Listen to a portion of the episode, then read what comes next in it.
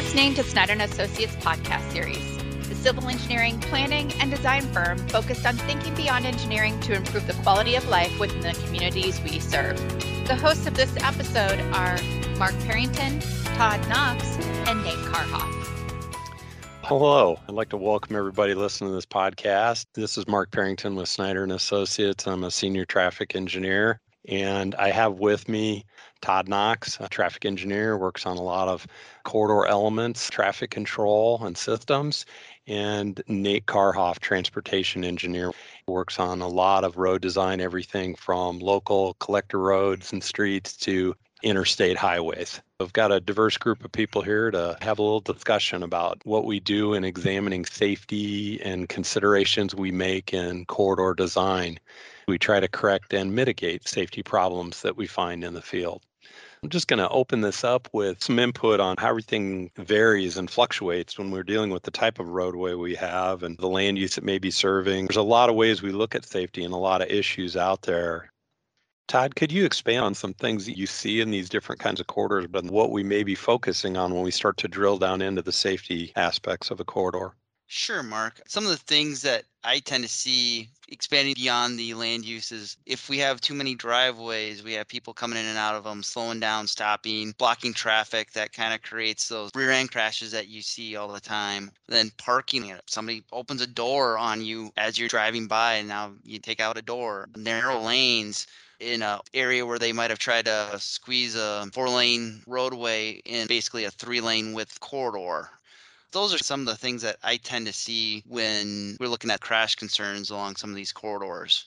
Nate, you work on a lot of different design type projects. And as you go into everything from an intersection of a couple of city streets up to an interstate corridor, what type of things are going through your mind and what do you want to look into as we're making sure that we consider safety on all of our designs?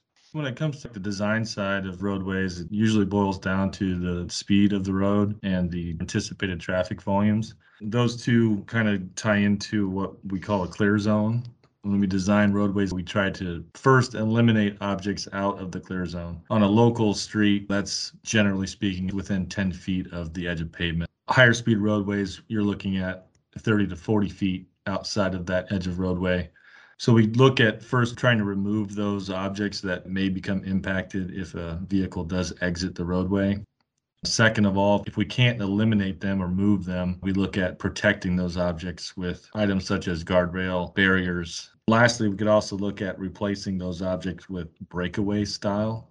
For example, a lot of local streets have light poles that are within the clear zone. They are supposed to break away and not do as much damage. We always like to look at intersections as far as removing those turning vehicles from through traffic. Addition of turn lanes could really help reduce the slowdown of traffic and those rear end crashes for turning vehicles. At mm-hmm. Snyder and Associates, we've been working on corridor safety studies going clear back to 92, if not a little before then. And we've done a lot of review over the years dealing with some of the initial four lane to three lane conversions here in the state of Iowa and many other types of corridor studies that truly were all about safety, where there was a high crash rate and what can we do to change this. Todd, do you have a unique corridor that sticks out in your mind and how we looked at that and what type of things we were trying to address? Yeah, one project that kind of comes to mind for me was in Fort Dodge. We did a project around 10 years ago that it was a four lane undivided roadway, no turn lanes, lots of driveways in an industrial area within the community. We started looking at the crashes and it's like there's a lot of rear ends, there's a lot of overtaking type crashes. Just getting traffic into a single lane would help slow down traffic, help with visibility of vehicles, things like that that gave the trucks coming through the corridor more opportunity to get out of the through lane or get more area to be able to turn it eliminated some of the safety concerns by just changing it from a four lane undivided to putting in a two way left turn lane down the center and just a single lane in each direction. That kind of project stood out to me as one that really impacted safety along the corridor. Nate, could you comment a little further on some of the geometry features that are usually on the front of your mind to make sure when we're done with it, it's as safe a corridor as possible? Sure. On the design side, especially at intersections, one of the biggest factors is sight distance. whether it's a signal controlled, a stop controlled intersection, or yield controlled, you want to have adequate sight distance on the main road as well as the side road. So making sure there isn't obstructions in that sight triangle. Say you're on a side road approaching a major intersection. You're going to want to make sure the traffic signal poles and fencing don't obscure the view from vehicles entering that intersection. Same is true on the main road. You want to have the through traffic able to see cars approaching from a side road. How about turn lanes and, and intersection layout, Nate? I mean, some further things on that related to what you focus on when you lay those out and creating good sight angles. Yes, a lot of that has to do with being able to efficiently get into the turn lane, opening up that turn lane with a proper taper ratio that'll allow vehicles to exit the through lane into the turn lane at speed. And then having proper deceleration distance within that turn lane so that you can exit the through lane at speed into the turn lane and then begin your decel into your turn movement. The length of the turn lane really dictates how efficient they are. Also, thinking about you have a lot of traffic queuing. You not only want to have adequate decel distance, but you also want to have enough storage capacity to handle the amount of vehicles turning. We hear it talked about correctable crashes and the types of crashes. And again, the thing of what we're focusing on when we look at a corridor.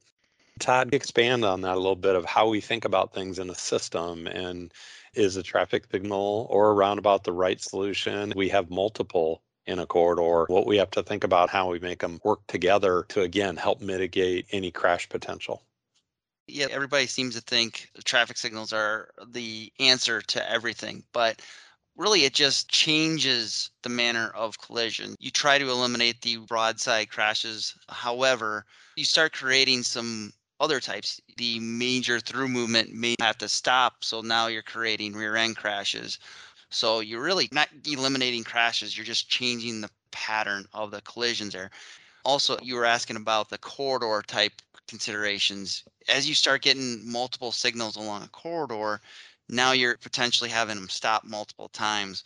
We've been trying to work with communities to create coordination timings so traffic doesn't stop as much so they can flow smoother through the corridor and not create the potential for right angle crashes or rear end crashes that impacts a side street and it's a whole balancing act that we have to do on the operation side I think that's a good comment. Sometimes people think that we are trying to have everybody go faster when we do some of these things, and that's not really what we're trying to achieve necessarily. It's more of a uniform flow. I would comment that that's the thing we see a lot is if we can keep traffic moving more uniformly, and we don't have as many unexpected stops, rapid acceleration, rapid deceleration, that usually leads to a much safer corridor. I think that's a great point, Todd, that many times isn't just about delay. We're really trying to get a more efficient flow through a corridor so that we can try to help with safety and not create problems of people trying to drive faster to make up for lost time. One thing we try to do is time the signal so that if you're going at or near the speed limit, that's the flow that we want you to be going from one signal to the next signal. We're not encouraging people to go five, 10 miles an hour over the speed limit because that creates a safety concern. A question for the group here. When we're talking about corridors, especially with multi lane, maybe higher volume corridors where you have a side road that is at grade crossing, could one of you maybe speak to the non traditional intersections like a J turn where the vehicle on the side road isn't really permitted to turn left. They have to turn right, which is a safer movement, and then make a U turn down the road. Have you guys had experience with those? Yeah, I know that a lot of treatments we're looking at deal with the four lane or six lane expressway style roadways that we see leading into metropolitan areas, or they can just be some of those four lane divided that are out in a more rural setting. As Todd was alluding to earlier, sometimes a traffic signal out on a corridor like that that is designed for a higher degree of mobility over a greater distance or higher volume of traffic flow isn't the best answer for when you have a little bit of interference.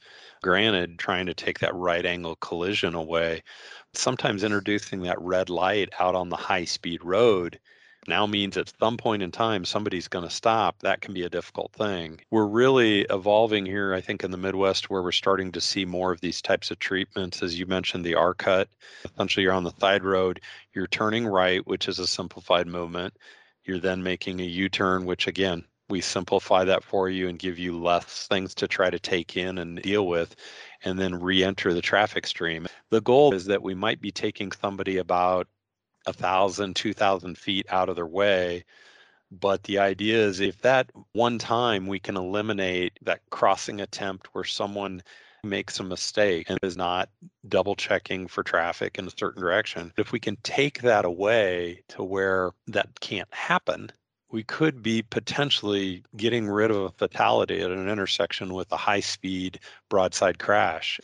If there's one fatality removed out of an intersection that allows a family member, a friend, whoever it is, to go back home to those people that are important to them, we think that's a very, very important thing. So, again, our approach is mitigating problems, eliminating these potential conflicts, which in turn tend to lead to severe crashes, injuries, and fatalities.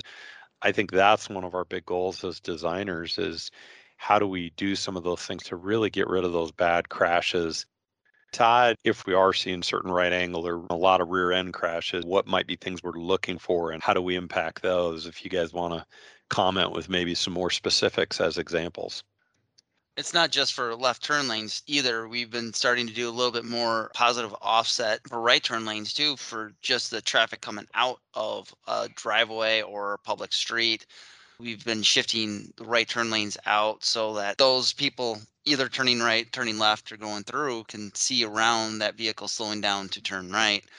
There's those left turn lanes, but also with signal control, we can do some things that can help mitigate some of these turning movements. We've seen the flashing yellow arrow pop up more and more and is getting to be pretty widespread across the state. That gives us the flexibility to, if we see by time of day that a left turn crash, they can't see around the vehicle opposing them, we can implement a protected only left turn movement for just those few hours that we deem is necessary. Then we can go back and release it to all right, now we will allow the protected left to go, but we'll also follow it up with a permissive movement. There's a few things like that that we can do with the traffic signal. Nate, as we look at some of these corridors, we are serving a lot of different modes of traffic. It isn't always just a low speed street that may have pedestrians and bicyclists out there as well. We use these corridors to create movement for them as well, whether they're recreational activities or commuting route. Maybe comment on geometry as you look at those, what has to go through your mind as you approach intersections within the corridor or just any other design elements where you're sharing these different types of modes of traffic most times we want to keep that far away from the through traffic movement just for safety purposes. We want to keep pedestrians as out of the clear zone as well.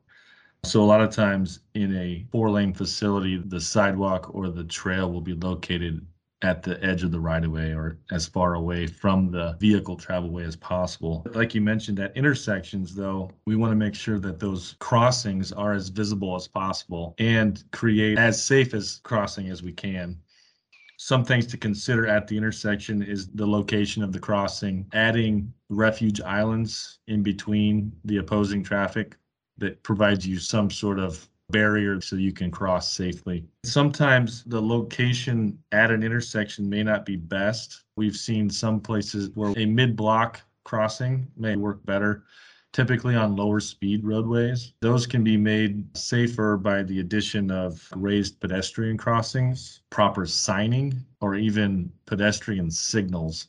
There's specific situations where that could be advantageous for the safety versus locating them at an intersection. Of course, where applicable, we'd also look at a grade separated facility where vehicles can cross a major roadway, either going underneath that in a tunnel or up over top in a bridge just to eliminate that conflict completely. That is, of course, the safest option when it comes to pedestrian crossings. Right. The vulnerability of bicyclists and pedestrians is key. You know, from the pure physics of the outcomes when you have conflict between these different modes, car, truck versus, say, bike, ped. And that's something I think we all are very focused on when we deal with these corridors and what we examine. And I think the other side to it is these corridor studies and looking at safety within a corridor. Sometimes it's stepping back farther and looking at an intersection in its entirety that we see more trends. There might be the concern, this complaint, but if you get too zoomed in on it, you know, maybe don't really notice what may be happening as far as severity with crashes and other issues of things we can correct.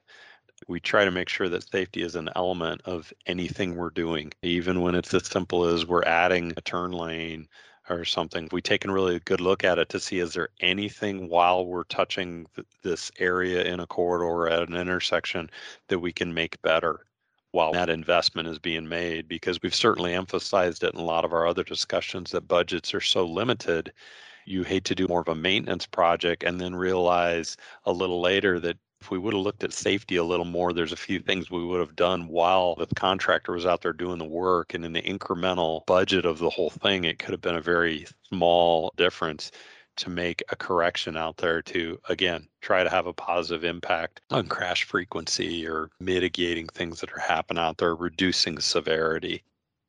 Could be as little as four feet that mm-hmm. allows those bicyclists that are out in the more rural areas who are going to ride on the road to give them a little bit of a shoulder to take them out of the through traffic as much as possible mm-hmm. could have a make a world of difference and at yeah. a very minimal incremental cost increase that little bit of extra pavement out there can really end up having a lot of uh, incremental difference on safety over time todd did you have something you wanted to mention yeah these safety improvements that we've been discussing, some of them are not cheap. Yet here in Iowa, we do have that Transportation Safety Improvement Program funding that does provide opportunities for agencies to obtain funding through the DOT to pay for some of these improvements. We'd like to address these safety problems as much as we can, and this just provides a funding mechanism for that. Guardrail isn't a bad thing to have. Sometimes we, as designers, look at protecting stuff within the clear zone or trying to eliminate objects out of the clear zone. If we can't do that, we have to do that with guardrail or some other sort of barrier. Sometimes it's not necessarily in the clear zone that we're trying to make safer. For example, on the interstate, the new standard for median width would lead a designer to believe that if a vehicle leaves the roadway towards the median side, there should be ample distance there to recover prior to creating a head-on collision on interstate. We want to weigh the benefit versus the cost of what would happen if someone does leave the roadway. There have been situations where there is ample median space, yet we still put cable guardrail up because the worst thing that could happen is someone still does cross through the median and into a head-on collision at high speed. If you leave the roadway and you hit the guardrail, but that prevented you from crossing the center line and uh, most likely fatal crash head on. Going back to the point for agencies of limited budgets, we don't have unlimited resources to try to design everything. Many times we have to do these proven methods that tend to show a lower cost to implement but have a large benefit. The cable barrier rail that you're referring to on interstates is a great example of fairly low maintenance item that they have to deal with. Did it potentially save that vehicle though from your point of crossing across a median, people with some body damage to vehicles is far less than if we have that one or two cars go cross the median and end up in a head-on collision that can end up resulting in just fatalities, a lot of severe injuries, and just a very tragic thing. I think that's some of what the things we're looking for in the safety in these corridors is techniques and measures that again may have a different side consequence to it, but we help take away the severity of crashes, injuries, fatalities, things that we're trying to look at these days, and that can be applied at all levels of roadways and features we do with the infrastructure. At the end of the day, though, safety is such an important element of what we consider and has to be. We hope through the processes and the approaches we take, we do our best to help agencies deliver and improve roadway network and make things as safe as possible for the traveling public. So thank you. Thank you for listening to Snyder and Associates podcast series, the civil engineering, planning, and design firm focused on thinking beyond engineering to improve quality of life within the communities we serve. Find content related to this episode on snyder-associates.com.